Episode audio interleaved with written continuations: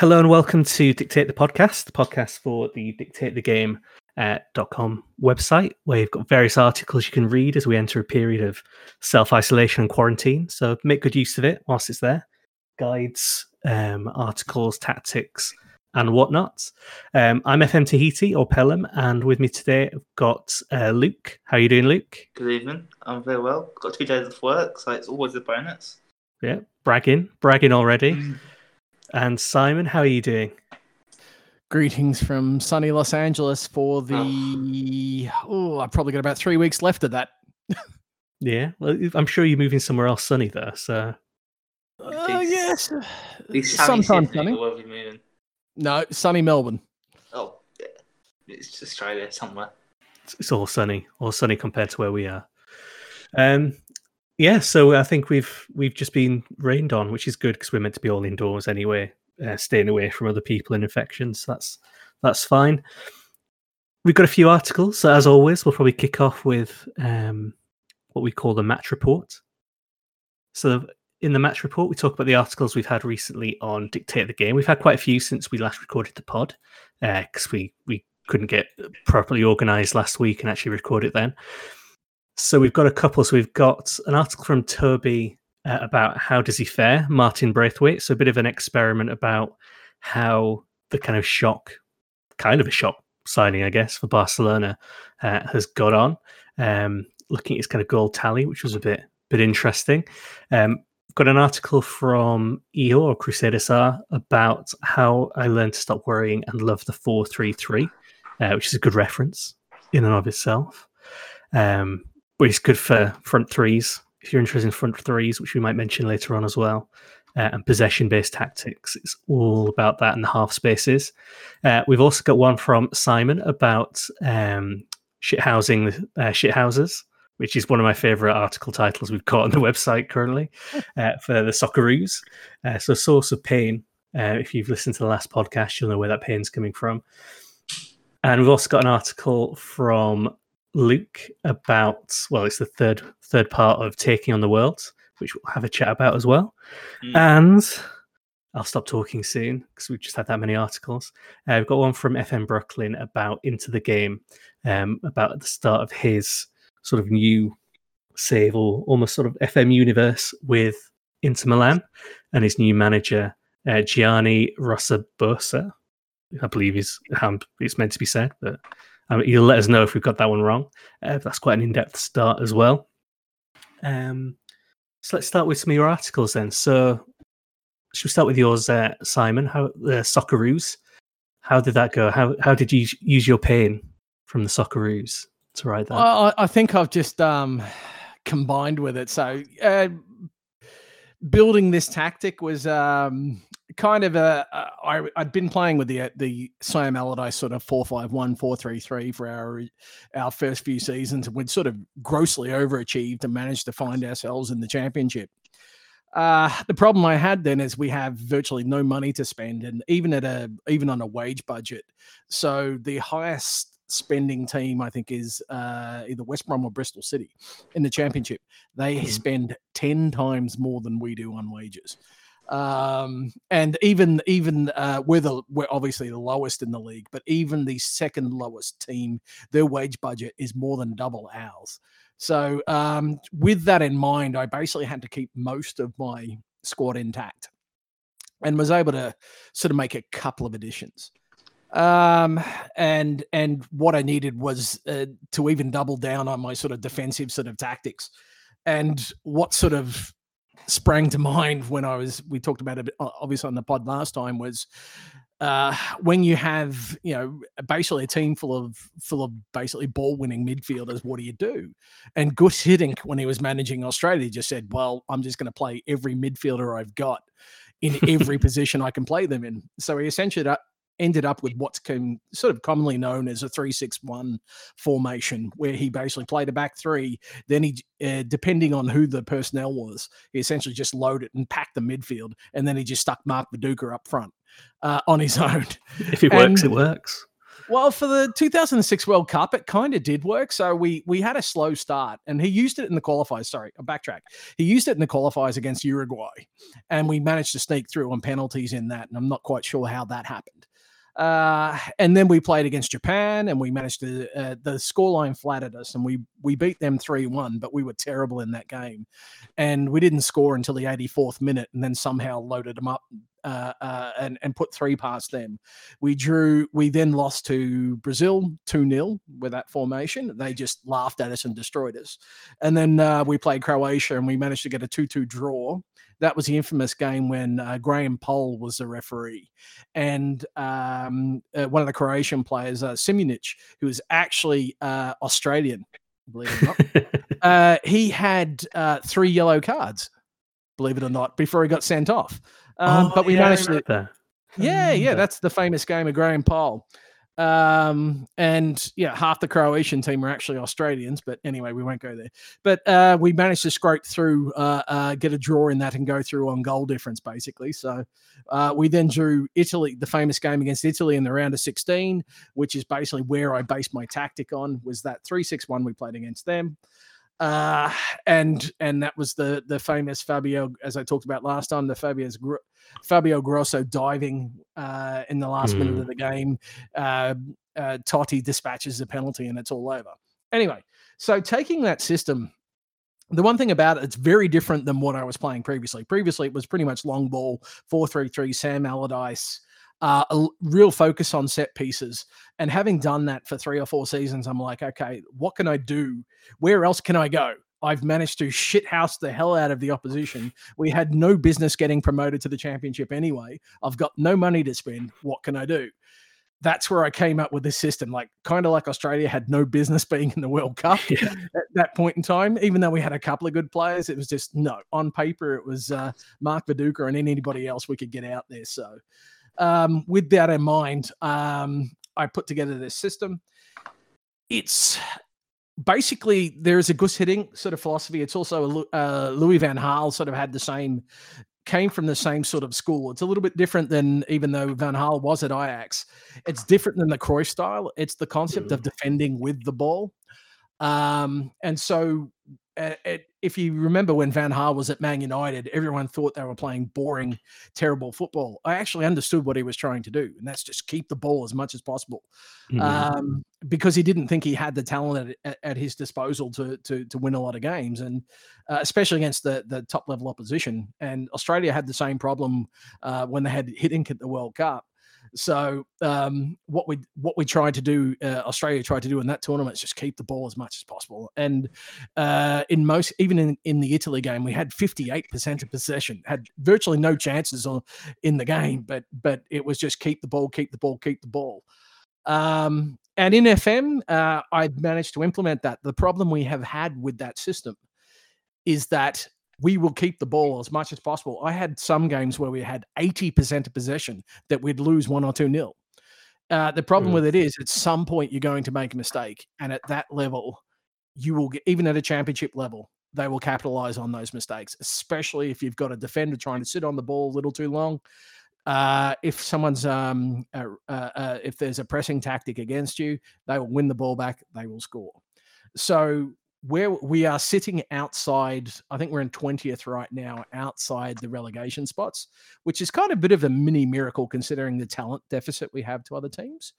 But we are we've only lost 12 games out of 34, which is pretty good. So yeah. 20, 22 games we've either won or drawn.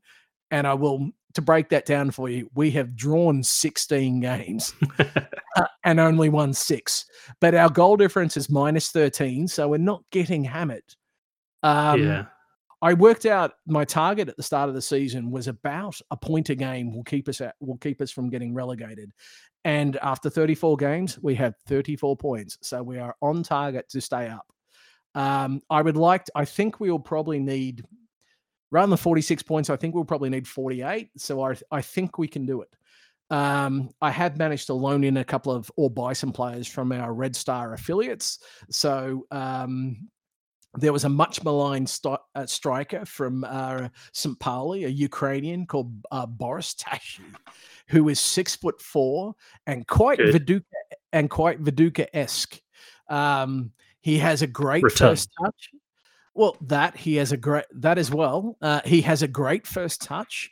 His ability to turn on his opponent is is quite sublime, and he has started banging in the goals. So um, we're doing actually quite well. So I'm I'm quite impressed. Um, second half of the season has gone much better than the first. We were pretty much bottom of the table for for a long way, but we weren't far away. I knew we could turn it around. Um, we've made some slight changes to the tactic um, compared to the one in the article, but it's still pretty much the same system. Um, and you know, it's it's with the personnel that we have, we uh, I think we'll be uh, we'll we'll be able to stay up. So the problem I, I I had was was just purely that one of quality. So, if anything, what I did was sell a couple of players. Unfortunately, I had to sell Mario Hernandez, my famous uh, right back. Mhm. Um, but he did go to Millwall, which is I'm quite happy with that. Consider, yeah, That's a good fit. That is a good fit for him. that's right. So he's he's gone to his spiritual home. So I'm quite happy with that. Um, and we're we're we're we've reduced the squad down to I think I have something like 19 players. So um, just to sort of keep us where we're at, and and uh, um, and our wage budget is so minuscule. So I managed to sign a couple of cast offs from from um, from championship clubs like well Norwich are in the championship, and they sold me a couple of players and things like that. So we're doing okay, and I think we'll survive. However, I will say I will never play this kind of football again. Having Really? 60 or 70% of possession is just completely against my DNA. So um, I have another system in mind um, that that I had that silly break where you have the World Cup. I'm in season uh, 22, 23. And so the World Cup's on in Qatar or whatever. So it's you get that break in September or whenever it is, or October, where you have a month without football in the middle of the season. So I started just I booked in a bunch of friendlies just so I could play some other type of football. And so I, I went back to a, a sort of counter attacking 4 4 2 kind of system. Um, I've been watching a lot of Getafe recently, so um, it's very much inspired by them. But once we did go back to the to the normal games, I I, I did revert back to my uh, my Socceroo system. But uh, I think next season I'll be implementing that four four two and playing some proper football again. So going more for the kind of Getafe style rather than the Socceroos for next season. Absolutely, I can't I can't play like the go. I really I don't enjoy playing this style of football. Um, it's just it's kind of like psychological warfare against myself every game I play. So it's just so against my DNA. So so I I am very much uh, uh I love counter attacking sort of uh more direct kind of football and just having defenders sit on the ball waiting for them to make a mistake is not my kind of thing but I I, I will persist um I'm determined to make this work for at least one season and then uh, uh I'm going to uh revert to type See, the thing that bothers me most about having loss of possession is like, like you, I don't trust it. Uh, but if you've got the ball, then you can't tackle the other team. You can't hurt them if you've got it. Well, I still do my opposition instructions similar to yourself as, as tackle hard on everybody and show them onto Mhm. their weaker foot and all that kind of stuff. So, and that's part of the Australian DNA. So that's pretty much part of the system anyway. So, um, you know, uh, there is no there is no fancy dans in an Australian football team. I'll tell you that now. So, um, so I could I could at least make that work. So the the twenty percent of the time where we don't have the ball, we kick the living crap out of them. So, but other than that, um, yeah, it's just not my kind of football. Just I love the slow tempo of it and things like that. But um, yeah, it's uh, uh, uh, uh, uh, just having that much possession is just no, I can't do it. Yeah, unnatural. What about you, Luke? Are you going to go for a kind of by any means approach for your teams? Because you're doing your taking on the world uh, Yeah. series. You should probably get everyone caught up with where you are, so so I they're fully aware of why you need a new tactic. Oh god. Basically, it's not it's not going to plan. It really hasn't gone to plan at all, has it? So, what was the original plan then? Let them know. The original plan know. was my, my it started well. My plan was go to America. But what I always had in mind was go to America, do well in America, win the cup in America, then get a job in England, and move on to Spain, etc., etc. But with like cups and trophies and With titles and things like that. Um, yeah, I got a job in America. I, I lasted about four months there before I got fed up and left because I went to Chicago. Did you say get fed up and left, or were you sacked? No, I left. I left Chicago. Okay, I okay, by mutual consent. Yeah. Yeah, mutual consent. And Red Red Red Dead dog shit. To be honest, the team was so bad. Um, I think I won. I think I won one game. Like, all game. I I played twelve games. I won one. That's Um, that's tough. And my problem was, I was playing. I think I was playing two fantasy football for them. I was trying to. I was trying to be Pep Guardiola. Pep. I was doing tiki-taka. And should get stuck to four four two in MLS. Um, See, but that's the then- thing. Then somehow, this is what even more strange. I went for, I kept applying for jobs. I applied for jobs like in League Two, and like teams in Scotland. I could not get interview for love of money. No, no, no, I don't believe in coaching ability. And I happened to, now, now you can press the button that says apply for all jobs. I yeah, pressed that, and I applied for a West Ham job, part of that, and I gave an interview, which I thought, okay. I just finished bottom in MLS, and West Ham wanted to give me a job. I got the job somehow. Um, and the West Ham squad was pretty good, I'm not, I'm not gonna lie. I underachieved massively. I think I won. I think I think Jesse. He's actually in my article. Let's see what it says. I think I won four games. Not not many. Not enough. okay. Um, Yeah, it's definitely. Um, and I, I was still thinking. I kept trying to play tiki-taka. Um, which even though West some good players, I wasn't really playing to their strengths. I was going to say your team looks all right. So It's you've got that decent- four two three one. It looked all right. A decent team. Um, I just couldn't get I could get a win for long. I couldn't get a win. I won six games, which is slightly better than my previous. Um, I- other problem was I had no money. They had money, they wouldn't give me money. Um, I wanted to. One of my main targets was to get Tyler Adams in Yeah. from Leipzig. We got we could get him online, but West Ham went paid. And I wanted to get him in. I lost 9 0 on the final day of the season to Liverpool. Yet somehow I stayed up. I, I, this this sounds a lot like um, a poor workman blaming his tools. I think he should have gone for the three six one. It's not. Oh. And then, then I got. Spoiler alert. I got sacked, funny enough. Because I finished 17th with a score to- predicted to finish 7th. I did come in halfway through the season. I would add that. I think I was 18th at the time. So I did actually be in that position. Kind of, kind of. we've Never ever ever we've never ever ever been down there. And I went to I called me for a meeting and I said, Give me some more time. And I went, No. Look on. Um, I think. I, I mean, I have sympathy, but I also have most of that sympathy for the West Ham board. To be Yeah. honest, I've just Um, I was just looking at your table and goals conceded, eighty two. Yeah. Sorry, but that's hysterical. My my is minus forty Mine is minus forty one goal difference. That's. I mean, the Minus 41. I can see I think it's only only Aston Villa had worse goal difference, didn't they? but I I've we conceded the most goals in the league. It's, I mean, conceding that many but still managing to survive is kind of an achievement. That's impressive. impressive. Yeah.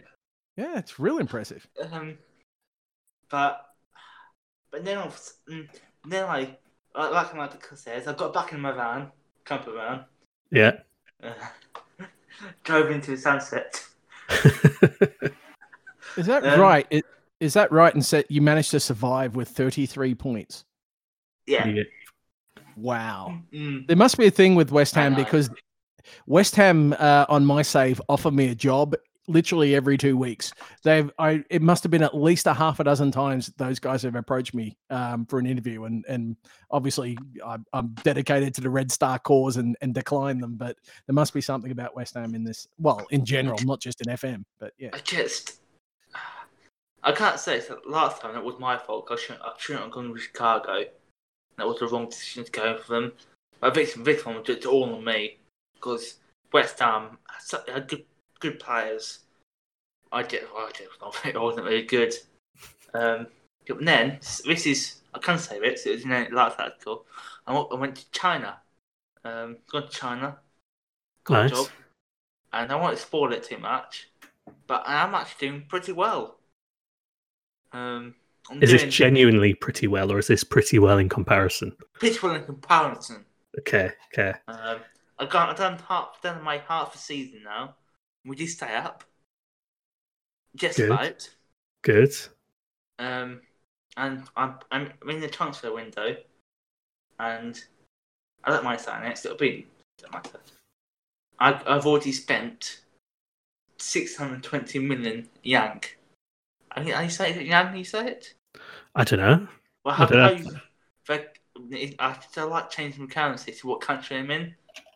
That's a nice touch. I mean, it's add to realism. I'm trying. I'm Um, just searching what the Chinese currency name is. Yuan, yeah. Yuan, want something like that? Fun, yeah.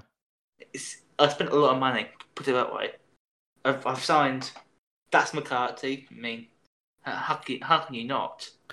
I'm assuming it didn't cost you much of that money. Cost me eleven million yang. What's that in? Oh, peanuts. I mean, my transfer, my transfer thing, eight hundred twenty million, and it's ninety five million in comparison. So it's probably about five hundred k. I can.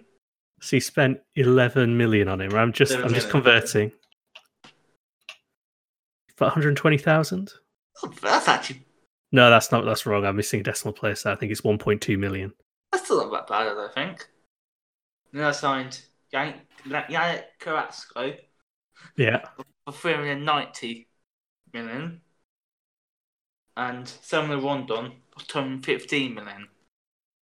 So I reckon he might be a good buy.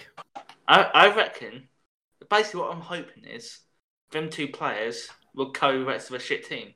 That's basically what I'm hoping. Are you going to go um, long ball? Because I guess Rondon's kind of. I am doing long. That, that's one of the good things. I, as soon as soon as I came to China, I thought my, my ticket tax is not working.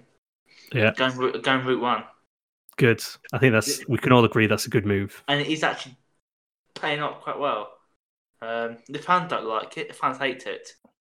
Um, my, But- my ball keeps saying I don't like the ball in football, um, but it's winning. So I think- can't, can't complain if you keep them up and they win. um, but I hope Resultism. exactly. I'm hoping this season, obviously the whole idea of this series is you don't stay in one place for ideally more than two seasons because you want to. I want to. Obviously, I, I've got limited time. I've got to get this done by football twenty. I want to do most of the countries before I finish it. So I'm hoping I'll have a good season this season with how her Sh- Shen Shenhua. I think it's nice as and some some club, either some club in Mexico or maybe Spain, will give me a job. I don't ideally want to stay China for too long. I quite like this. I mean, I know I know that you've had a rough couple of seasons in there, but I quite like it 'cause it reminds me of a save I had in was it FM18 maybe.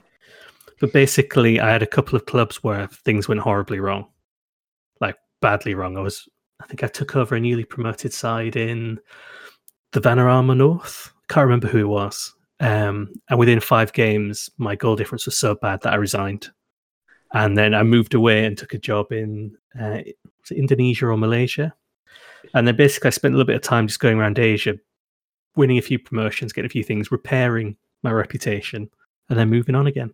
So I feel your pain. I think what what hurts you makes you though. Is that? Something like that. Hmm. Every every great manager has setbacks. But Wilson has a setback. And he's probably one of the best managers to ever grace English football. I mean, I might be slightly biased because I said that. but- True, true. And Uh, but I would I would also probably remind you that whilst every great manager has a setback, shit managers have lots of setbacks. Yeah. But I have to say, even shit managers get jobs nowadays. I mean, Alan. Pardew, living proof of that. It's uh yeah, it's, that is true. Alan Actually. David Moyes. David Moyes can go to West Ham twice. I mean, It's- yeah, what- but what was his goal difference when he was there? we're not, we're not buds. It's probably not minus 41 or whatever. Yeah. But But it's going to be a good series, I think. I think you're going to. I'm actually, I'm, I'm, I'm not playing that. I was just playing it. I'm actually doing a loan deal for, not anymore, but probably was one of the best strikers in the world in his prime. He's Andy currently- Carroll. No, I think he's retired. To be honest, now in this game. Um, One of actually best. Lee Rosenthal. who? No, it's not going to be them. not Paddy White Phillips. No, it's not. Paddy White Phillips. What a legend. Good goal, good, good goal scoring record. He's got a brilliant goal scoring record in America. But no, he's Well. doing That's America. Yeah, that's a good fair point. I love MLS. It, that is the point. Um, much as I love Pedro Phillips, he's got a point. You can only score yes. score against the teams that are in front of you. That's all you can do. Yeah, it's Ipswich can't even do that in League One, so we won't talk about that. So you've got your um, series. So that's you've got three Yeah. parts up now. Got so three fourth, parts. fourth part's going to be you in China, doing well, Fourth hopefully. Fourth part, my fourth part will be be my two my season and a half. Yeah, I'm already starting season two now, so hopefully match will be done by the the week. I'll write it up. And then hopefully part five will be a new adventure somewhere. Um, I, I hope. Don't know, looking don't know where, but Scotland's still on there. What leagues have I got enabled? I, I did actually have to remove some of the league because it took so long Yeah, to load. And I thought I had to remove some leagues. Look, league. I still got India on there. That'd be quite a fun one I'd go to. I reckon. South Yeah. Africa could be quite good. Um, Australia. mm, Oh, what, about, what about Sydney? MLS Light. Yeah, Sydney. It is a bit that way. Living the dream 2.0. Mason Bradshaw lives again. I think, Ryan would kill me if I brought him back for. Do it. Do it. I- Every time we do the questions on Twitter for the next podcast, I'm going to create a fake account and ask for Mason Bradshaw. Oh, Mason Bradshaw. Oh, So if you if you're wondering who Mason Bradshaw is, uh, if you go to the Dictate the Game website, you can see a series of stories by Luke um, with Mason, uh, globe trotting. We won't get, we won't, we won't give away the uh, the end. That No. one. It's one. Uh, the, I think it's one of the best engines ever in foot in Foot Manager. I I generally do. I It's- I think it was pretty good too, but I'm biased. It's very unique, I would say. Um, And we it definitely wasn't ripped off from like Dynasty. oh was it no, Dallas? no, no, definitely original. Nah, definitely, hundred percent. idea. Um, So if, if you're interested in stories like that, you can check it out on Dictate the Game. Uh, we've got Brooklyn's Into the Game series that's also starting as well, based over in Italy. If you're more of a Calcio fan, um, and you've got kind of EO's series of, of articles as well. basically, if you, if you want to have some brilliant writing, Dex Reed Eagles, he puts all our writing to shame. He generally does. He is. These articles are long, He, he's, long and he's detailed. Just, his writing is just incredible. And I know we say this every time, but he makes us look like amateurs. And I, I, would, I would say we're pretty good at it. Steady. I would say we're pretty good at it, but he is just he's just incredible. Um, I, you, you can tell that a lot of the writers they love the game, like the game of football plus Football Manager. So I think it's a good good combination. But that's all on there. So we should probably stop talking about stuff we've been doing. And before we talk about the questions, which we've been sort of asking the community to ask us a few things, um, has anyone been watching, listening, reading anything out there? Yeah, a little bit. Um, I go through obsessions every, about once every couple of weeks. I will find either a historical or current club, and I just go into deep dive around research for them. So, uh, probably about a month ago, I was obsessed with Sven Goran Eriksson's Lazio. Um, I've since and and partic- in particular uh, Roberto Mancini, um, more so as a player than a manager, but just the way he played as a deep lying forward. More so actually when he was at Sampdoria than Lazio, but even when he was at Lazio, he still had that that that elderly sort of older player who who the legs have gone, but they've just got that first touch. Uh, Mancini yeah. was that guy for me. Um, like everyone, you know, he was he was a little bit of a, a different uh, kind of player uh, for uh, in Italy. He wasn't like a he wasn't the the trequartista. He was more of a deep lying forward kind of player, but he was a forward who had who was a pass first kind of guy. Uh, still scored some incredible goals and had a good goal scoring record considering the way he played. But anyway, um, I've moved on. My latest obsession is a little club from Madrid. Getafe. I think I can get. I was going to say, yeah. I think I can guess which one this is. Yeah, and it's it's just I started watching. Yeah, I started watching them earlier in the season. I saw a couple of games, and I love the energy that they played with. And then uh, I, I, I, a couple of weeks ago, I kind of dug back into it again, um, and I found an excellent article. It's on El Art de Football site, and it's also available on onefootball.com. It's, and the article is called Getafe, a fascinating tale of a club punching above their weight. And it was, uh, it was, it came out uh, uh, about two or three weeks ago. Um, this article, and it's a fantastic write up of of that club. Um, and if anyone who's unfamiliar with Getafe and their history, um, and especially their recent history, it's well worth reading. It'll give you a great summary, and it just in it it it's for me an article like this inspires me to actually go and watch that team. Um, I'm at the point where I'm ready to buy a shirt. I'm that obsessed with this club right now and what they've been able to do. And in particular, their striker combination is um, Mata and Molina. And mm. uh, Molina is 37 years old and his what he is able to do. And of course, he's a basically a target man. Um, he's got no legs. Well, it's just his he's incredible. Watching, uh, you know, he's he has an excellent first touch. He doesn't have to move a whole lot, and they play pretty much an old school counter attacking four four two. Uh, they are very narrow. They're, they're quite similar. The way I describe them is is kind of like Atletico Madrid on steroids. Um, they they take all the shit housing and and the sort of uh, the, the the aggression that that Simeone's teams do uh, have, and they multiply it by about ten.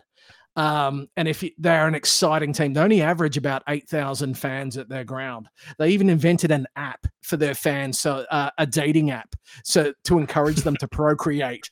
Um, but my, Exactly. Uh, yeah, they want to create more Getafe fans, and so they are just this incredible little football club and and what they're able to do. So I saw, uh, I think Ryan actually posted in Slack a, a, few weeks ago the stat that they have the worst park, passing record in the of the uh, top five leagues in Europe. Uh, but they're currently sitting either third or fourth in um, in La Liga, and they're just you know they qualified for European football last year. Um, they're going to do it again this year. Uh, they're most likely going to hit probably uh, Europa League rather than Champions League, but they're just an incredible little club to watch um, and especially like some of the ridiculous. If you see some ridiculous tackles in FM, watch Getafe, and you'll see them. Um, there was uh, Nyom uh, in the second minute of the game against, uh, I think they played Celta Vigo yesterday. Uh, Nyom just laid it. It was on Saturday. Sorry, he he he laid this tackle in the second minute, nowhere near the ball. The ball was out of play, and he still tackled his opponent. just completely cleaned the guy up, and it was just poetry to in motion. It was fantastic, but yeah, so anything in relation to Getafe is my current obsession. Um, uh, and the article I referenced called Getafe, a fascinating tale of a club punching above their weight. Throw that into Google and you'll find this article. Um, and it's just yeah, it, it's a perfect little uh, uh, uh, sort of recent history. It breaks down their tactics, the story, uh, the story with the with uh, Bordalas, the manager, and it's it's just a great little little primer to to, uh, and then go ahead and watch some games, buy some shirts, download the app, and go and procreate and create more Hetafe fans. Uh, uh, I'm a little bit old for that kind of thing, and I don't think my wife's really uh, into that idea. But you know, I'll give it a shot anyway. No harm in trying. Exactly. I can kind of see where the obsession comes from for that. They remind me the the bit about the dating app anyway reminds me of uh, Atalanta, who give out the little kits to all the newborns in the hospitals in the region, just to try and get them Oh. to be a fan right from the off. Oh, So it's- absolutely. it's not quite as hardcore as the dating app, but it's um it's not not far off. Yeah. Uh, how about you, yeah. Luke? Have you been looking at anything? Oh, sorry, go on. Go ahead. No, it's fine. I mean, my, I'm going to this, I want this until we we already talked about this. I've actually got into um, Modern Family this week. Um, for you, for you who don't know what it is, if you don't know what it is, you're missing out. This is American. Is it a sitcom? Is it It's a called sitcom. Yes, I'll say it's a sitcom. It's like a comedy, um, based on this massive family basically a weird family, basically. Uh, basically, every stereotype is in it, I think. I think that's fair, wouldn't you, Simon? Uh, you got yeah, the- that would be you got fair. got the geek, you got the young wife, you got the you got the the wild daughter, you got the basically basically every family stereotype is in there somewhere. I just remember it's got um oh the guy who played Al from oh what was it? Nah, can't remember. It's gone. A really Bundy. uh, yeah, Al Bundy. That's the one. It's Married him with in. children. There you go. Yes, that's the one. I just remember it's Yeah. got him in. Yeah, my wife Uh, is a I- fan I- of that, so it gets the Jen endorsement. Yeah. yeah. I mean, I I've got into uh, to be honest, I've just been watching that for most of the week, to be honest. Um, it's And- In that case, weird. then, Luke, mm, I'm going to give you a list of things to that are FM related that you should be oh, on reading and watching instead. Go Not on instead, as well as. then. So you can Well, treat yourself to some modern family as well. Go on then. Um, so on the from the cheapseats.com, there is the start of a new article by Benja, and I'll just give you the name. And if this doesn't get you hooked and wanting to read it, I don't know what what will. Uh, the name of the series is called "Where the Lobsters Spend the Winter," Hmm. Or the latest post is called "Where the Lobsters Spend the Winter." Ooh. And it's um, I think I think you'll like it. It's it's got Mason Bradshaw kind of style Oh, story. oh, It's, oh, it's very much about the story within reading that Football already. Manager. So there's there's that one that's worth looking at. you. Get a chance. Uh, FM Stags started his new series on his blog as well. Uh, so he's got a new manager. Um, I'm not going to pretend that I can pronounce the name of the series, uh, but it's uh, La- no, I'm not going to do it. Not going to do it. But basically, it's about the idea of a kind of lever uh, in midfield, and it's got very kind of South American feel to it. So kind of smashing tackles plus um, creative number tens as well. So it's uh, well worth catching up on that. So he's he had one series from FM20 already that he kind of saw through to the end, and then he's got two posts or one yeah two posts as we record this into his newest sort of South American flavored one. Very good read. Uh, very detailed with the background as well. Uh, another one is the Kibworth Bull. So I, the Kibworth Bull's got the Island of Sodor um, series. Uh, do either of you know what the Island of Sodor is? Is it from Tom Tank Engine? It is from Thomas the Tank Engine. So he's created a football uh, manager league country based in the Isle of Sodor, and he's trying to get, as alongside general success, he's, I think he's trying to get every nation to be represented in the league at some point through his teams. So he's, he's signing up players from various different nations and getting to play in this kind of Thomas the Tank Engine world, which is kind of a weird for- setup. going to like the topic that's still relevant to Sodor. Have, have any of you ever seen Dave Gorman or know one about? it? Yeah, So, so I watched. I've been seeing live and also watched a TV show, and he did um, exactly about Thomas Tank Engine once, and it's about when probably haven't seen it, but the new series has got new um, female trains now, and he did um, reading some of the comments people made. so is, is this just the online world being horrible like it normally is, but Yeah. it's Thomas the Tank Engine? It just people, people. One of them was British. No, of course, it had some foreign trains in it as well. Now from uh, China, China, and Asia and France. And one of the comments was British trains only. We should not have foreign trains in our land. Brexit means Brexit, even Brexit in the island of Brexit. Sodor. And someone, someone replied, "Sodor's not in Britain, though." Oh, that is just typical internet. Um, I, th- I think Kibworth Bull's going for the opposite. 'cause He's trying to get people from every nation in there, but it's it's been going. He's he's tracking the kind of success as well as the national team with it, so it's well worth a read that one. And the last thing thing I'll I- mention. Oh, God. The only thing I remember of Thomas the Tank Engine was was Ringo Starr talking about Thomas shunting Clarabel. That's it. oh, well, by on that, can we talk about the episode when someone got booked in? Was it Gordon? Gordon got bricked in, Yeah. didn't he? And at That's- the end, Rick Ringo Starr went, I think he deserved your punishment. He deserved his punishment, don't you? Bloody hell. There's no shunting for Gordon. No He's bricked up. No, broke that track away. There was some definite tension between uh, Thomas and some of the carriages. I think it Yeah. was definitely Bit- there. Very This rule is- thirty This four. must be the best Football Manager podcast. Only a week ago from talking about Football Manager, talking about Thomas the Tank Engine. Not just that, the, the sexual tension within Thomas the Tank Engine. You had to, you had to, you just had to laugh, don't you? Just make sure you insert the theme song somewhere there. Oh, that's Two, another. Two, four, eight, that's- six, and eight. It's not that, isn't it? I think. It's um, I don't know, if, I don't know, but I know online there's lots of videos on YouTube of various songs set to the Thomas the Tank Engine song because the timing of it fits. It's a very kind of common uh, tempo.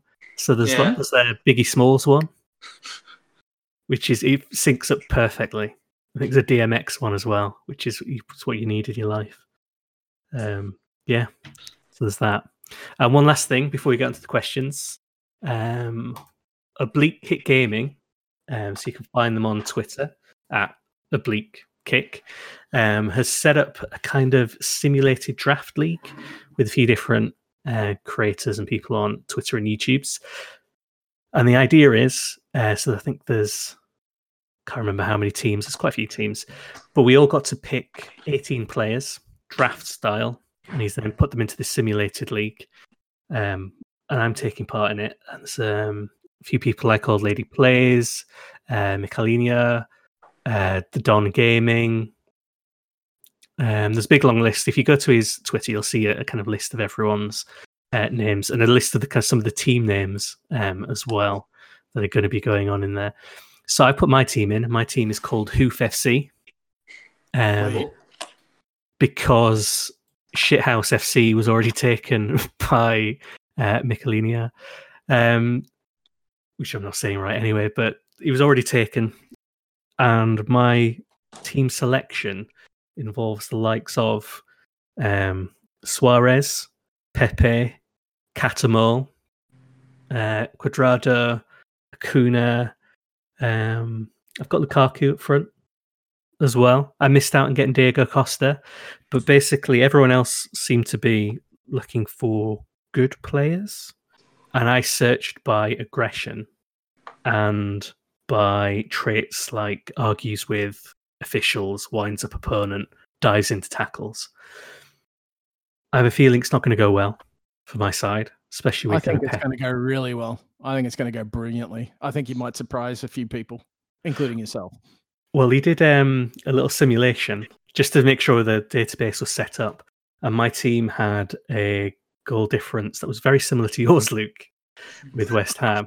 I mean, But that was be- that was before my tactic was put in. So I That's right. was, when when the tape game first started in 2016. Me, Ryan, and Dom actually did a series back in back in them days where we did a bit similar thing, but we made a squad out of our first initial and last initial because so I was I was actually A and H because my middle name's Andrew and L was taken for Dom for L and it, we we did it in like we would play teams in the Premier League and Dom made a database, set it up, tested it, and every time we tested it like four times, my team, Potters FC, um, not sure you could guess where that came from. Um, no, it's a mystery that one. Mm. I won it every time by about five points. I took charge, and we got half of it. I we didn't, we didn't finish the series because there's so much hassle getting us all at the same time. And we, I think, when we finished it, I think I finished about tenth. So, media prediction doesn't mean much. I was predicted to finish first, I think. Um, we we did a similar one more recently. So Dom tried to create a cup for us, didn't he? Yeah. And I, I, I, I beat you. Yeah, you knocked me out. You didn't just beat me; you knocked me out of the competition Yeah. when we got to the uh, knockout stage. And then nothing happened. So I won that for nothing. Yeah, that's Right. true. So I think it's null and void. So it's like it never happened. I was perfect. I oh, that was perfect. I think It- I had. Was, Sim- was Simon here? I think he was. No, no, it's just oh, before. It was, it was, do you want to tell him, Pelham, shall I? Um, no, you you go on because it's too painful Basically, basically um, we were doing this cup, and I was. Pelham, didn't you win all your games? The top I two, weren't you? Yeah, I won all my group games. Uh, I didn't win any. I lost all mine. Um, It's a forgiving group. You could get through without winning anything. yeah, it's uh, I think Australia played in that group. Partic- participation group. Um, and I played Penham. I was bottom seed, and I wasn't expecting that. And I think one of my players got injured. a few No, of them got injured. Yeah, someone got injured on the twentieth minute, and Dom was. We were doing Discord when we were playing, and Dom said, "Why haven't you been on? Oh, who was it? I Can't remember now. Can you No, I can't remember. I've, I've bring blotted that out of my memory. bring on someone?" And he actually came on and scored, I think. And then I did not have a shot, another shot for the whole game. You, you had Um, like twelve players on the ball by I, then. I had every play in my own half. Um, It was impressive. It was impressive defensive football. um, but I think you had about oh 30, 40 shots. Yeah, I I had one. it was impressive. I I'd, I was going to bet on you to win the entire thing by the end of it but then if it carried it on. happened. Um, but if you're interested in that kind of stuff, Oblique Kicks um, set that up. And there's going to be a few different, so each of the kind of content creators in it. So there's people like uh, Avoiding Relegation, uh, I think is in it as well as Old Lady Plays, Don Gaming. I think Bad Jokes Gaming's might be in it or might be involved as well. Um, but basically, each person will probably be using some of the, the videos or blog posts or tweets themselves, plus what Oblique will be doing. So you can follow that and see whether. Um, well, I've given them a tactic that is basically a kick the shit out of the other team tactic. So I have a feeling that once it starts, it doesn't matter how good Messi is. If you break his leg, Yeah.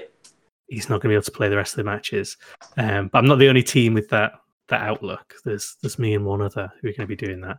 So I can't wait for that match. If that match doesn't have like five sendings off, that kind of stuff, i I'll be upset. You'd be disappointed. I will be. I'll, I'll, retire. But that that's out there. Um, so we go through our questions. Before we do that, can I, um, do you want to say we are Dictate the Game actually looking for new writers. Oh, good Um, good idea. Good good plug, Luke. Good Good plug. plug, yeah, hey, what get a plug in? Mine, mine, Ryan be proud of me now. I'm trying, to, I'm trying to skill my plates. Back to London next year, obviously. Yeah. I'll just skill my seat on that train again to SI Towers. Get back. Better get a plug in. Um, unfortunately, Dom has left us, and UW. Yeah, yeah.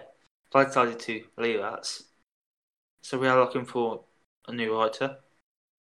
If you would like to come and write Potato Game, give us a DM on Twitter at Potato the Game, and um, we'll be in touch. Yep. So it doesn't matter what kind of writing style either. We've, No, we're very, all different, uh, all very different. I'm very, very story based. I mean, insanely story based. Um, Pan and Simon are more hoofball. definitely. Um, I, I is just everything. He does everything. I'm not sure what his of expertise is. It's tactics, but I've seen do so many now. Um, Guy, Moneyball, Ryan is more player roles, I would say, wouldn't you? Yeah. Player, He, sells out and does the clickbait guys. stuff. Yeah. yeah, basically. um, who else? Am I missing anyone? I want to get, I want to Um, get everyone. we've, we've got Toby and we've got Toby. Brooklyn It's in Brooklyn. Um, well. but, but Toby's more. Toby does done a few experiments. Um, Brooklyn doing a new se- new save. Well, I would say he's more similar to me, uh, more story based as well. But no, if you, if you want to join us, we all look, look for a new writer. Uh, give us a message on Twitter. I will be in touch. Um, we're, we're we're a good good bunch of lads apparently. We're all right. We're Let's, all right. let's not oversell it. We might, we might, we might t- take a piss a bit, but it's all done with all harmless. A- apart from when Ryan really reveals his deep dark secrets. Yes. Apart from he talk, if he if you actually come and have some pancakes with him, do not go. Yeah, you, you wouldn't leave him alone with your food. But Uh, so you, you say that I've actually, I've, so so yeah, get get in touch with us if you'd like to um, be a writer, dictate the game, um, or if you just want to know more about why you shouldn't leave stuff alone with Ryan. He Um, really yeah. loves Good, good plug, Luke. Good plug. yeah. Got it. said, Love could get that seat on, get could get that seat to London next year. But shit, even now. Right, so we've got three questions, which is Three? not bad. Three questions. The first question is from Ryan, and I don't think we should. we Dig- should get know about, shouldn't we? Yeah, we're not going to dignify that one with an answer. If you're He interested, knows.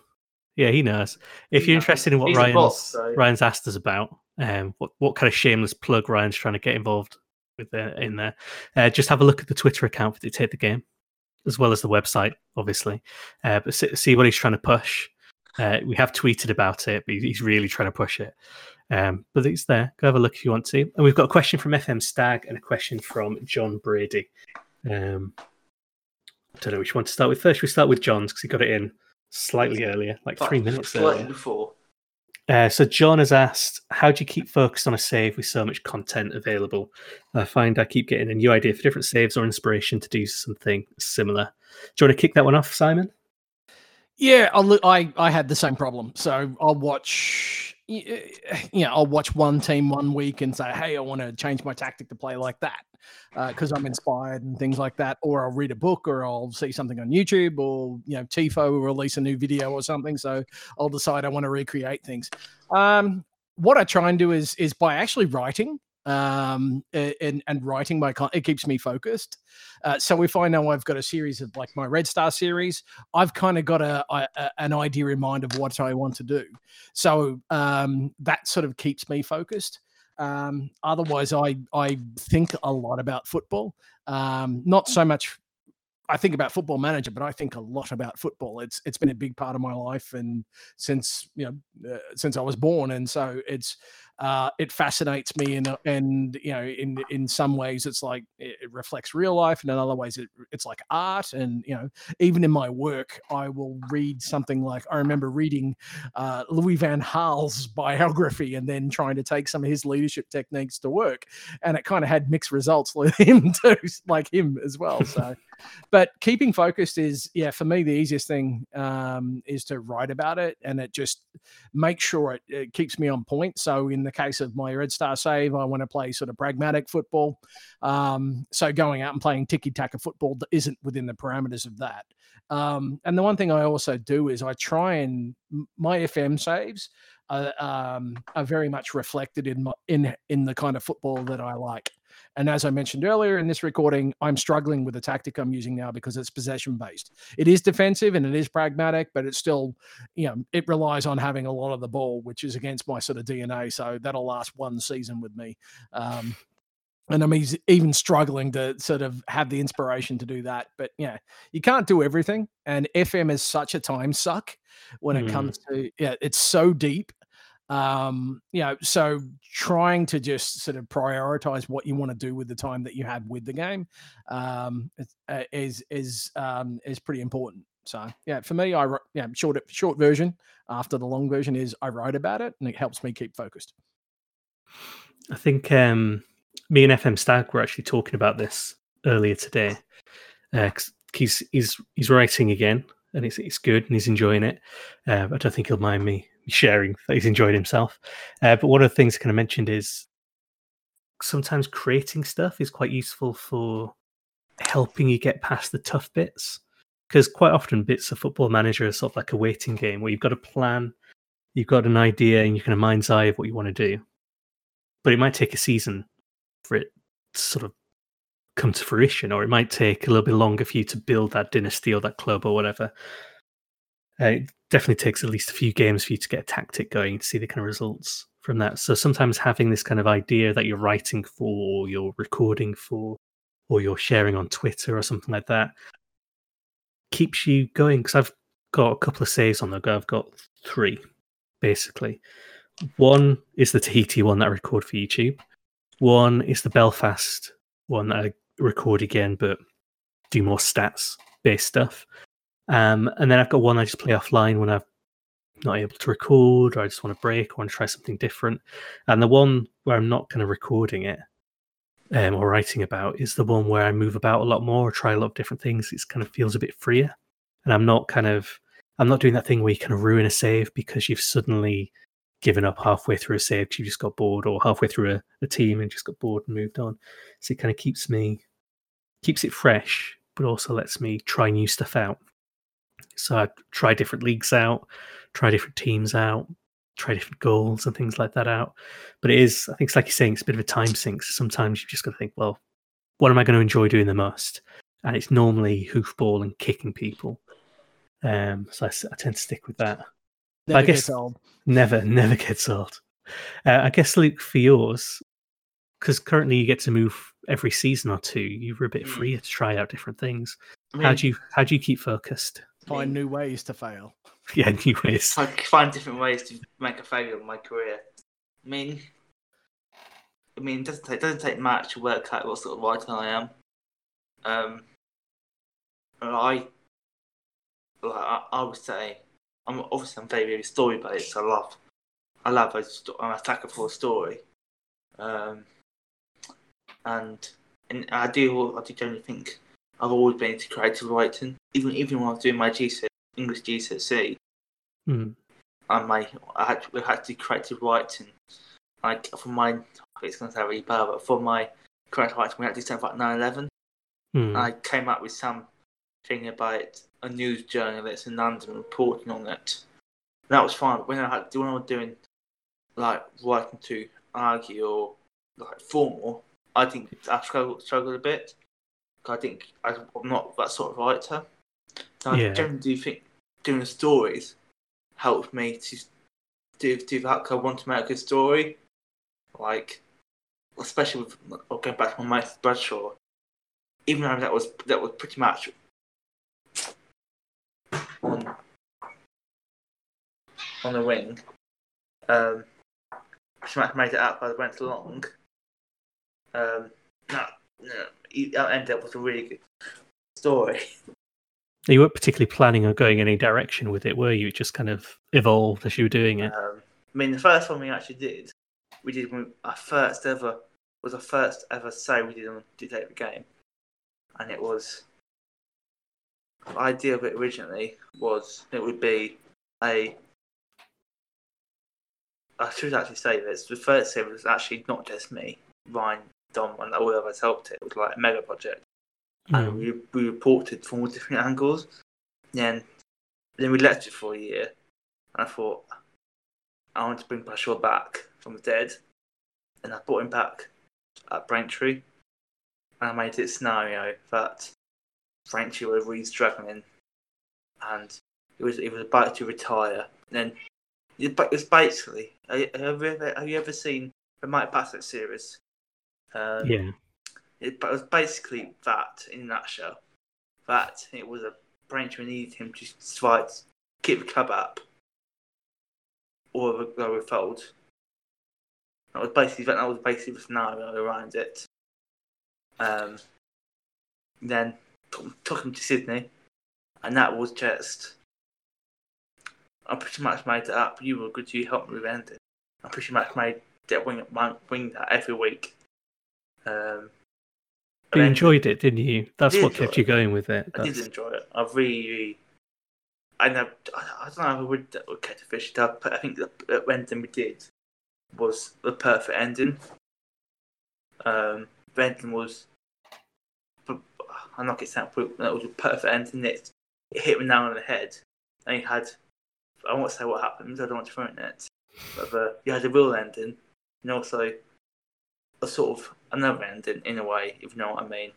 Yeah. Um, but that's the thing; it had a kind of an ending, and that's and that's I guess one of the things John mentioned is it's kind of implied that the idea is that if you keep having different inspirations, different saves, and you pick one up and then stop and start another one, it's almost kind of implying that's a bad thing.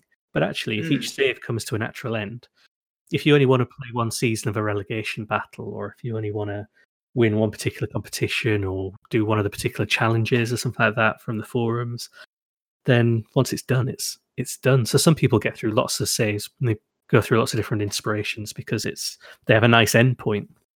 last year, I was quite open about this. Last year, I was, only really playing Football Manager for content. But I Mm. didn't get into Football Manager 19. I really did, didn't. I don't know why, but I really did not. I did not get into it. I could not find a save to get into. The only save I really got into was Sydney, and again that was because I was doing the story alongside it of Nathan Bradshaw. But um, this season, I'm actually playing a lot more Football Manager for me personally, and I've Hmm. actually found it's a lot more enjoyable now. So there was all my kind of chores by Football Manager last season. I was waking up, oh, I did Football Manager today. Um, but It's not what you want. Well, not what you want. Um, but no, now I've got this new save. Loving it. It's not gone too well, but It doesn't have to go well to enjoy it. well to enjoy it. Not many people. Not many people can say we had a minus forty-one goal difference and kept him up. Exactly. That's that's a challenge in itself. You should could probably put, I, I put, I it on my resume. Um, put, put it in the forums as well. Can can anyone beat this? This goal difference plus survival. four, minus forty-one, the worst, the worst goal of the season in the league, and still stayed up. I'm losing nine 0 on the final game of the season. It's a good way to end the season, is it? To to thank the fans after that long and grueling relegation battle. The thing is, of the final game of the season, it was actually neck, was neck and neck. It wasn't like we were safe. It was neck and neck between us and Newcastle. And I thought we we got to win. We lost nine 0 Palace, not Crystal Palace, but Newcastle. And we lost nine 0 and I still stayed up. I still can't believe it. I'm still You've got, you've got to take it. When the FM gods give you a, a way out, you've got to take it. still in shock. I think we've answered that question fairly well. I think we've, Hmm. we've done all right there. Obviously, mileage may vary. People may disagree. Uh, FM Stag has asked uh, he'd like to hear a wee bit about the front three and the role combinations that work best for the trio, mostly in a 10 behind a two striker shape. And I have a feeling he's asking that because he likes that number 10 uh, sort of role, the kind of typical Argentinian number 10. I think he's going for with that. What do you reckon, Simon? What do you use if you use the front three? Don't, do you use front three that often? I have experimented with a diamond and stuff like that at times, or a um like a, a, a, a like a five two one two kind of thing. Um, yeah, it's it's tricky. I think with FM, um, the reason I'm hesitant is I don't think um the uh, attacking midfield roles um work particularly well. Particularly a, a proper number ten um doesn't work so well. The only thing I will say is no matter what role you use for the number 10 is is don't use us I, I haven't had any success using a support striker with any of them other than maybe a target man. Um, definitely not a deep lying forward because you're basically going to get overlap and and um, runs into the same sort of space. Um, and I would also use a very, very conservative either central midfield or, or defensive midfield behind them um, as well. So rather than not just the three up front, is look at your your midfielders as well, um, and make sure there is plenty of room for that attacking midfielder. Um, I did do a couple of experiments. I've used a trequartista in that space. Um, I uh, with like an advanced uh, forward and a poacher that that was pretty interesting. Um, I've used a, a, a pressing forward uh, um, uh, uh, on attack duty with an advance forward and uh, something just like a like an AM on support. Um, just garden variety AM works pretty well, I think. Um, but yeah, it's not something I will caveat that say it's not something I've spent a hell of a lot of time working with, but um, I've ne- I wouldn't necessarily probably use like a shadow striker in that in that ten role um, just because you need to create space. Um, and it's I just find FM20 is very very particular um, in terms of uh, uh, uh, how you use attacking midfielders because they basically will ignore them. It tends to prefer to put players into wide spaces and stuff like that rather than going through the central center of the park. So I ha- I don't see a hell of a lot of goals with like through balls from an AM or anything like that. But it could be just the way I set up and my particular tactic. But um, some people may have success with it. But yeah, it's definitely so. Yeah, definitely if you're using a a, a ten and and two strikers, it's I would have someone who's who's uh, two is the the striker's definitely on an attacking duty and and probably a support duty for that ten. That's kind of what I've got. So I've, I've got a wide diamond kind of 442 wide diamond uh, because I don't need the middle of the pitch. That's no one needs to go in that bit. So I've got uh, target man attack, deep lying forward attack, and then mm-hmm. just an attacking midfielder on support. That's good. Yep. That's something that's that's like kind of lineup I would use. Yes. And it's I think I had the same issue as you when I tried a shadow striker or even like an engage, engage, engage, engage. Yeah, that's the one um, it wasn't quite working. Same with an advanced playmaker, it just wasn't really doing the trick. But by keeping it sort of a more vanilla attacking midfielder support, obviously we tackle harder on and shoot oh, less yeah. often on. Um, it meant that they sometimes lay the ball off, or sometimes the long ball ends up with them. Not often, but sometimes. But more often than not, they just help overload or have more options or get rid of a marker because someone's going to come over and take them on, which leaves the other two to go through. So I've just actually opened up my save currently. So this is my kind of offline journeyman save where I'm with, I've ended up at Wimbledon and we're slowly climbing up the yellow card table, which is what I like to see. And my number 10, essentially the attacking midfielder, has precisely zero goals and he has zero assists as well. He's got lots of. Yeah. Oh, uh, Ryan has arrived. Yep, I just want to say I've seen Stag's question, and um, any of the football managers I've used in rec- recently, I've honestly never ever, I can never ever get an attacking midfielder to work at all. Like I don't, I don't know what I'm doing wrong if it's the way I'm setting up, but I'd I'd much prefer to go with a two man strike force because I just I don't feel like the attacking midfielders do enough in that role because especially the way that you want to sort of play is like you want to try and get your well like like you say what you were saying Simon about your through balls you expect your attacking midfield to do that because they they have the channels to play into but they don't do it as much. It's sort of sort of takes it out and I just I just can't get them working. So I'd try and sacrifice that role and play an extra midfielder deeper or have an extra striker. Yeah, the other thing is I also don't see them getting past the forwards either. Um, you know, even if I played like a four uh, a four four one one, rarely do I see that attacking midfielder if if the forwards if the striker holds the ball up, get in a get in ahead of the striker, you know, make those runs in behind. Um, it just I don't know what it is about that role. So I, I essentially anyone who was sort of a natural attacking midfielder in my squad, I've either sold or loaned out just because, or yeah, or I convert them into like an inverted winger playing out. Uh, you know, uh, out wide because it just I don't know what it is that that that the way the game has been, and not just this version. I think it's probably back uh, back for FM 19 as well. Um, um, it just I don't know what it is. It just doesn't work as it needs to. I remember on FM 18, I managed to recreate the Brescia uh, system with Roberto Baggio, um, that kind of that kind of setup, and it worked beautifully with a uh, trequartista. But um, just the last two versions, it's I've I've invested I don't countless hours in doing it, and just it just doesn't work as it should. Um, yeah, it's just one of those things. I just it's one of those things I just work around now that I just accept that having a number a proper number ten or a you know a, a, a talisman like number ten is just not going to happen. See, after popping in unannounced and add and adding, Ryan's gone. He he wrote in the chat I'm gonna have to bounce. Pancakes are ready. Hope everyone liked my question. See ya. Well, he's, he's got his priorities right. Um, he's got his his love the, life um, sorted out. exactly. It's a, literally a hot date for tonight. So, um, with the attacking midfield position, one of the things I quite like as well is getting the second ball. So sometimes that attacking midfield is there just to pick up the scraps from the target man.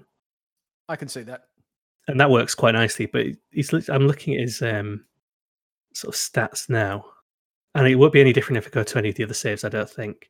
And he's got barely any goals, barely any assists, lots of key passes, so kind of assists to assists and things like that. But not, he's not the kind of creative linchpin that you'd hope for, or that I originally hoped for. But I do love that kind of two up front and then a player behind them. I like the kind of old football sort of romance of it. Well, if you look at the World Cup squads from you know, Argentina in the eighties, or or you know the classic Italian Serie A mm. diamond shape that with that was so prevalent, there was no wingers involved in any of that. But you know, um, whether it was AC Milan or even some of the Fiorentina squads and Parma, they that when they played a diamond and a proper diamond, my God, that was brilliant. Mm. But I hmm. just had a thought that that whoever was whoever from SI who designed the um, the the code for the last two games on on the attack specific to the attacking midfielder role has been watching Man United before they got Bruno Fernandes because they would play Mata or Lingard or Pereira or anybody else in that number 10 role and they were totally and utterly useless um, and usually hopefully bypassed um, by the rest of the team. So maybe there was an influence there or not. Now that Bruno has taken over and he's running the number 10 like it should be in that spot maybe they can um, they can seek the same inspiration and and and fix their code for the next version. Yeah, it'd be good. It would be good to see the kind of number ten return properly. To be shown a bit of the love that some of the other positions get. But it's I think it's still worth playing. It's just it's you've got to play it slightly differently to how you intended. You're not going to get that all action number ten. You're not going to get that sort of Argentinian style. I don't think. Yeah, even just a, a, a, number ten that purposely, like a Trek trequartista, is supposed to find space.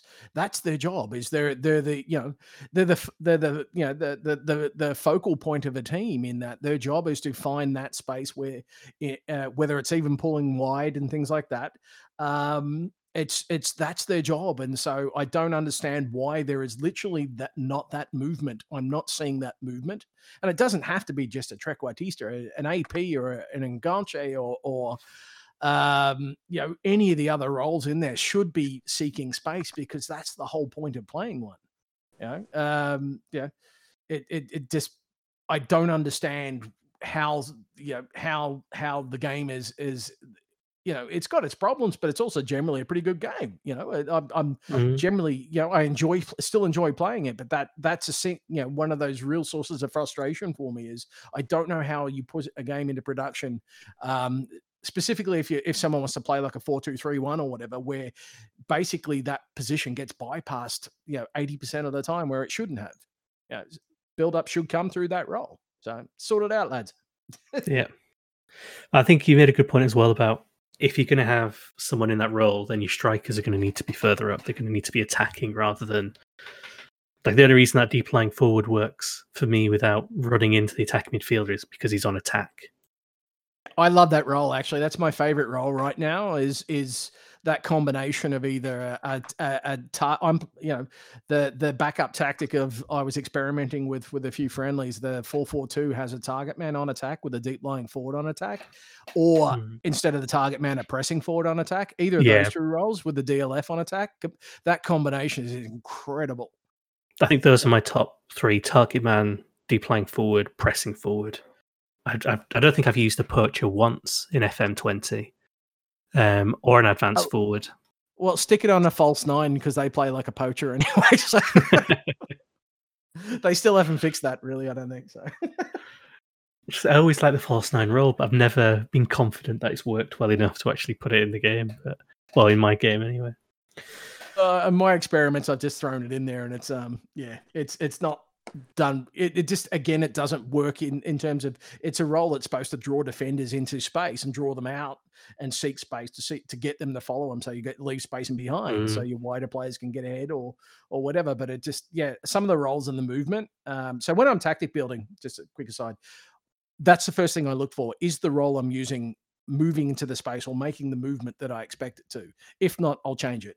But that's that's uh, the primary thing I'm looking for, and I'm finding a lot of the roles in FM don't have that movement, and it, they are influenced by the roles that are are around them and things like that. But just generally, there's a few of them, um, some of which we've we've just mentioned, just don't have the right movement for me, or the movement that I personally expect. So yeah. Um, I'm hoping the next version um, at, at least uh, know changes things up a little bit. Yeah, and that kind of raises a point you mentioned in think in the resultism and a couple of other discussions we've had about. I'm sure FM Stag will probably do something similar, but playing matches on full for a bit, so you can Oh, yeah. see that movement because what it says in the descriptions isn't necessarily what it does in the match engine. Even without adding extra instructions in there, it's not necessarily what's actually going on. So seeing whether they're just sat on top of each other is always a good good check to make in the first 15 minutes or so. Absolutely. I think that's all our questions. Yeah. So, have we got anything we want to add before we go? One thing, Go on. is a Jaffa cake a biscuit or a cake? Um, it goes hard when it starts to get stale, like a cake would. It's also called Jaffa cake. Hmm. It's in the Uh, biscuit aisle. Hmm. Isn't there something to do with tax as well? It's like classified as a biscuit, so it doesn't get taxed like a cake. I don't know. I would definitely know. He would know. It- it's, it's whether it's in his uh, to-do list or not, isn't it? Have you had one, Simon? I have had Jaffa cakes. Yeah, I haven't had one in about 15 years. But the first thing, can you guess what the first, as a Man United supporter, can you guess what the first thing that springs to mind is when you mention Jaffa cakes? Paul Scholes. No, no, it's Rio Ferdinand. He ate them on the pitch. He was having problems with at one point um, with his blood sugar and stuff. So they used. To, I remember in a game they brought him out a packet of Jaffa cakes on the pitch, and he ate them.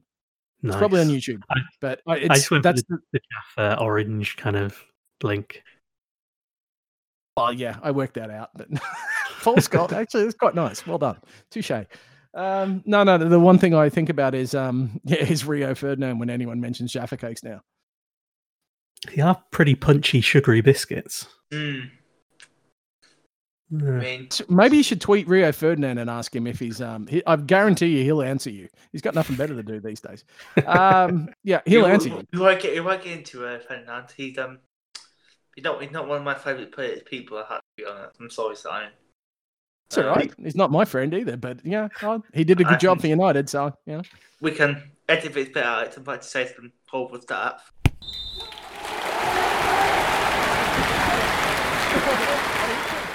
Rio Ferdinand, top man. a gent, a real gent, Uh, lover of the Jaffa cake. so um, I think that's it from us. Um, I don't That's think we've got definitely it.